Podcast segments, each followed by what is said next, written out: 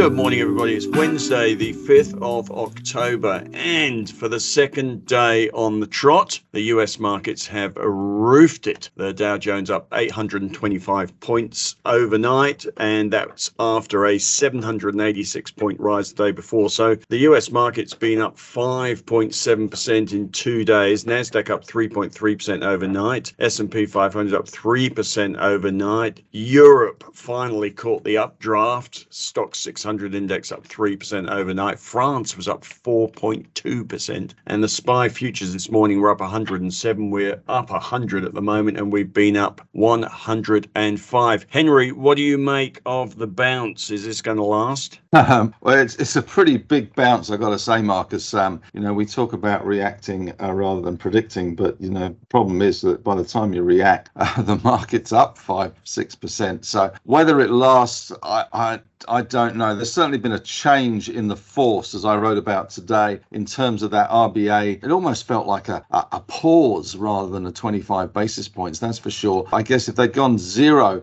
that would have sent a bit of a shockwave through the market and proved that maybe financial stability is still part of the equation. So 25 basis points in the middle for diddle. Uh, the US data is coming out a little bit more benign as well. And we are in a bit of a vacuum before the US reporting season kicks off and our AGM season. So at the moment, moment, it looks set fair. Um, I think the easy gain, I mean, the easy gain yesterday, 242 points and 100 today. It's uh, it's been pretty spectacular to say the least, and it just shows what happens when crowded trades reverse that quickly. U.S. dollar and bond yields reversing where they've been uh, all summer long and all September. And now we're seeing the banks just charging ahead, resources charging ahead, even gold's caught a bit of a uh, an updraft. So um, can it last? I think it can continue to push a bit higher, but whether it gets to back to those nice levels above 7,000, I think that's a bit of a stretch given the winter that we have coming in the northern hemisphere and the uncertainty still out there. But this is certainly a great momentum rally, and it's probably worth looking at some of those stocks that have been left behind or some of those favorite stocks of, of yours and ours that really haven't moved much yet, perhaps, or are really geared to this recovery. There's there's plenty of stocks out there. I've got to say, even dull and boring stocks like Woolies, uh, which you know is a defensive stock, It's had a shocking run. It's down near its lows of the year still, and hasn't partaken in any of this rally. So certainly at the moment we're seeing growth stocks flying, lithium stocks especially, and commodity stocks. But you look at some of the more dull stocks like Telstra's probably got some upside to come. It's all banks and resources at the moment and those high growth stocks, but there's there's plenty of stocks out there. Uh, and yesterday we were looking at them on the call on Ausbiz, and you know there's there's plenty of stocks that have yet to really uh, gather pace. So um, certainly look through your portfolio. But um, yeah, plenty of opportunities out there. Momentum is strong. I think we could push up maybe to 69.50, something like that. I'm not sure we'll get to 7,000, but um, US reporting season will be key to this. And have you uh, bought anything in the small companies portfolio at all today, Henry? Well, yesterday I added, I did my three o'clock update and added a bit more into long short fund, which is geared to the equity market, obviously, and Zip, and also uh, added Chalice the other day. I've, I've had to revamp the small cap portfolio because Morningstar has ceased doing the uh, the portfolio and changed it to Sharesight, which i have now rebuilt in Sharesight, but it has lost all the previous data. Uh, I've still got lots and lots of cash and still got BBOZ, which I did toy with selling about a week or so ago, but I thought I should settle into the zeitgeist of the moment after my holiday. So that was a bit of a mistake, think, than just chucking money at it because after a, what is it, 240 yesterday, 104 today. So we've had 350 points and then you're chucking money at it. You think, mm, okay, um, especially in some of these lithium stocks, which have just gone nuts. You know, I talked on Ausbiz on Monday, I think it was, about buying core lithium at a dollar three. They're now a dollar 20, 25. Uh, I talked about PolyNovo buying them at dollar 32. They're they're only a little bit better now, 141. So there's there's plenty happening. If we do have the bull market back, if we do have stability, there's going to be plenty of opportunities. So I'm not I'm not feeling FOMO, and the portfolio is geared to some of those commodity stocks. So it's doing okay. We're not missing out, but it's not it's not uh, knocking the lights out. So just being still a little cautious, I guess. Uh, yes, one of the odd things about last night is although Wall Street was flying along, this is really a bond market thing. It is amazing to me that the RBA have led the market. The RBA were in the headlines of the US Newswire's stock market commentary overnight. So the idea is the RBA have led the global central banks uh, in calling peak aggression on interest rates, and that that noise has gone around the world. Uh, of course, uh, the the fear is it could just end with one utterance from the FOMC tonight, which says we're not going soft or something, and the market will come off 800 points. So this is early fickle stuff. Uh, but the odd thing about it was that the bond markets didn't really respond. You would have thought if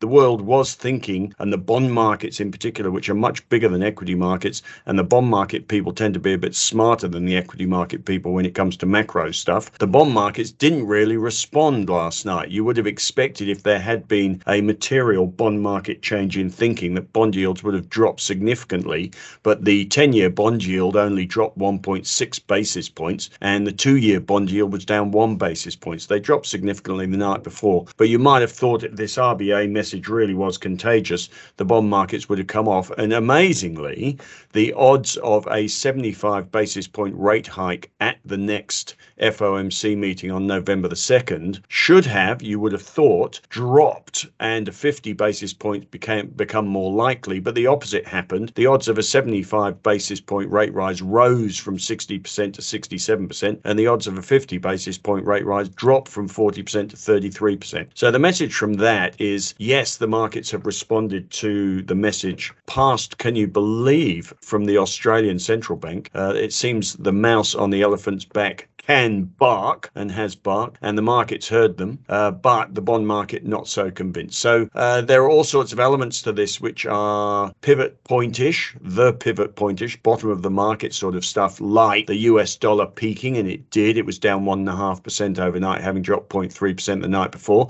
but technically it's still irrelevant if you look at the chart. The US dollar did come off the top. Bond bond yields have technically topped out in the very short term. So there are elements of this having the ingredients of a material market pivot point and the start of a bull market, but it is clearly early in the piece, and short term we could well get whipped around. Uh, but for now, uh, if we were going to go to my strategy, on the strategy front, I have decided that you can sit back. There are finger waggers, there are chickens, there are denialists, uh, and they're all over the newswires. If you listen to those CNBC talking heads, there are every every side of the spectrum at the moment. Uh, some of them saying, "Oh, now I've I've still got serious geopolitical uh, concerns uh, about uh, Taiwan, Ukraine, Russia." Um, they're just replacing one fear with another. It's really that it's not helping at all. You just have to call it one way or another, depending on your risk appetite. Our job in the strategy portfolio is to talk to you about market timing and talk to you about sector themes and clearly, depending where you are on the risk spectrum, some of you will want to have a go. So today I have changed the strategy portfolio from all cash to all in. And the idea about that is not to aggressively say, I'm convinced or I'm predicting that this is the bottom of the market because I don't know that. Uh, but uh, in terms of ideas, I've given you what I reckon are some of the best ideas for the, the profile of this market bounce. And I've written about we'll play the bounce. Uh, there is a bounce. We will play the bounce. If it turns into a pivot point, so much the better. But I don't know that. Only really traders should pay. Investors who are low risk, long term, maybe have an income focus, they're either going to ignore it uh, or you're going to do some inching back in, particularly into banks. By the way, the banks results season's coming up and the dividends as well. So it would be nice to catch a rally to that. I would also point out, even though we've seen quite material bounce in a lot of things, they are still, if you look at the six month performances of some of these things, they are still well off the top. Uh, so there is plenty of gain to be made uh, if this persists, obviously. Uh, don't get put off just by two days of fairly aggressive bounce. That's being extremely short term. I'm, I'm thinking strategy wise, this is more medium term uh, bottom, hopefully. If it's not, we'll sell. But the themes are going to be a market bounce, which means buying stock market stocks, peaking interest rate fear, which means, in particular, one of the easy uh, sectors is REITs have really not performed well uh, and some of those big REITs are now bottoming. Uh, a falling US dollar, there are not really too many themes we can play there. Stronger Aussie dollar, gold bottoming, recession fears easing, which is good for cyclicals. Anyway, it comes out with uh, buying interest rate sensitive sectors that's technology, REITs, consumer discretionary housing, banks, stock market stocks, sentiment driven stocks, that's all the hot stuff, lithium, smaller companies, growth stocks. If you were spending your life as some funds do, switching between the S&P 500 growth and value ETFs, you'd be going growth now instead of value. Uh, also, US markets or, or, and Australian market indices, we can play through ETFs, some gold uh,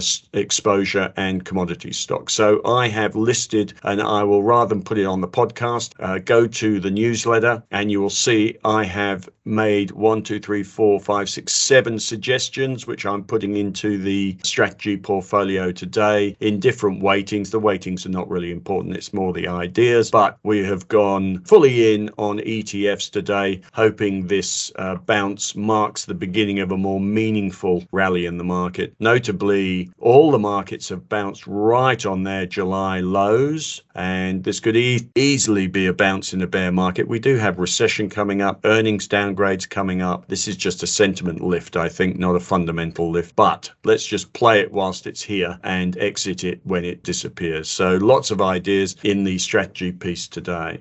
I've also not yet because I'm very, been very busy. Uh, got to the ideas portfolio, but I'll I'll chuck in some stock ideas into the ideas portfolio today as well. Uh, by the way, if you were to think of selling anything, I was asked that on CNBC Asia. If you were to think of selling anything, then you would be selling. I think top of the list would be Computershare, which is one of the stocks that has outperformed massively because it loves interest rate rises. Uh, also, some of those insurance stocks like QBE have huge uh, bond holdings, and as yields go up, they it's as good as a profit upgrade. So there are a few stocks you need to think about switching out of and into something more aggressive if you think this is going to persist. The market is back to where it was two weeks ago on the 20th of September. It was at 6,800, and I'm no chartist, as many people will know, but it you know, you look at uh, back at those lows in the midst of June, uh, 64.33, and then we bottomed at 64.62. You know, that that looks like a double bottom for me.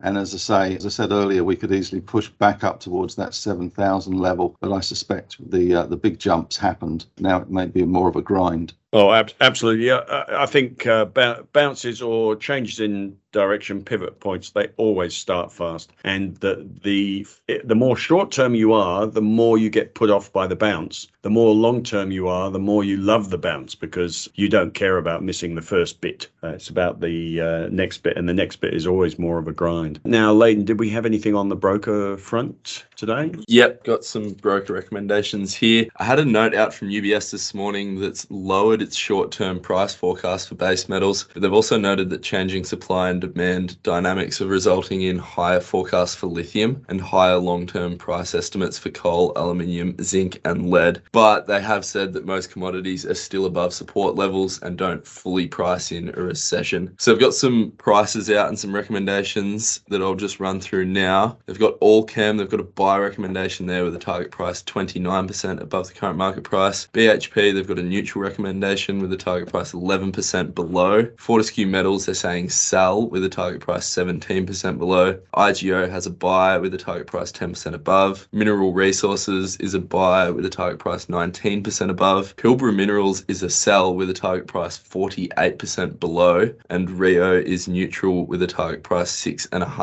below current market price. And they've also done some site visits with Evolution Mining and Northern Star Resources. And they've both got buy recommendations there and target prices around 15% above the current market price. Uh, thanks, Leighton. Yes, there are. Uh, there's. Uh, you can see the brokers suddenly waking up as well with lots, lots of uh, recommendations. Whereas on our spreadsheet, there might be, might have been five or six in the last uh, few weeks. They're, they're suddenly blown out to twenty. The other interesting thing, it's almost not worth publishing, but I will put it in the ideas section. Stuart doesn't write on a Wednesday, um, so there's no technical section. You might have noticed some fabulous ideas at the bottom of the tech technical section yesterday, RSI buy signals. I do the same scans as Stuart on uh, Metastock in the mornings, and I've moved over from OmniTrader, by the way, for the OmniTrader uh, disciples, uh, learning Metastock just because Stuart used it. Anyway, uh, I've done a search of RSI buy signals and sell signals, and after the 220 point rise yesterday, there are so many of them, it's ridiculous. So that again is another feature of a pivoting market is that the number of 52 week lows disappears to zero mm. and the number of RSI uh, sell signals disappears and the number of buy signals just explodes and it, it's done that again. So all sorts of, which is just a function of the market going up, doesn't mean it's got any integrity, but uh, obviously a lot of things bottoming at the moment. Uh, anything else for us, Henry? Just talking about those uh, RSI signals, Leighton and I have a, a, a very much um,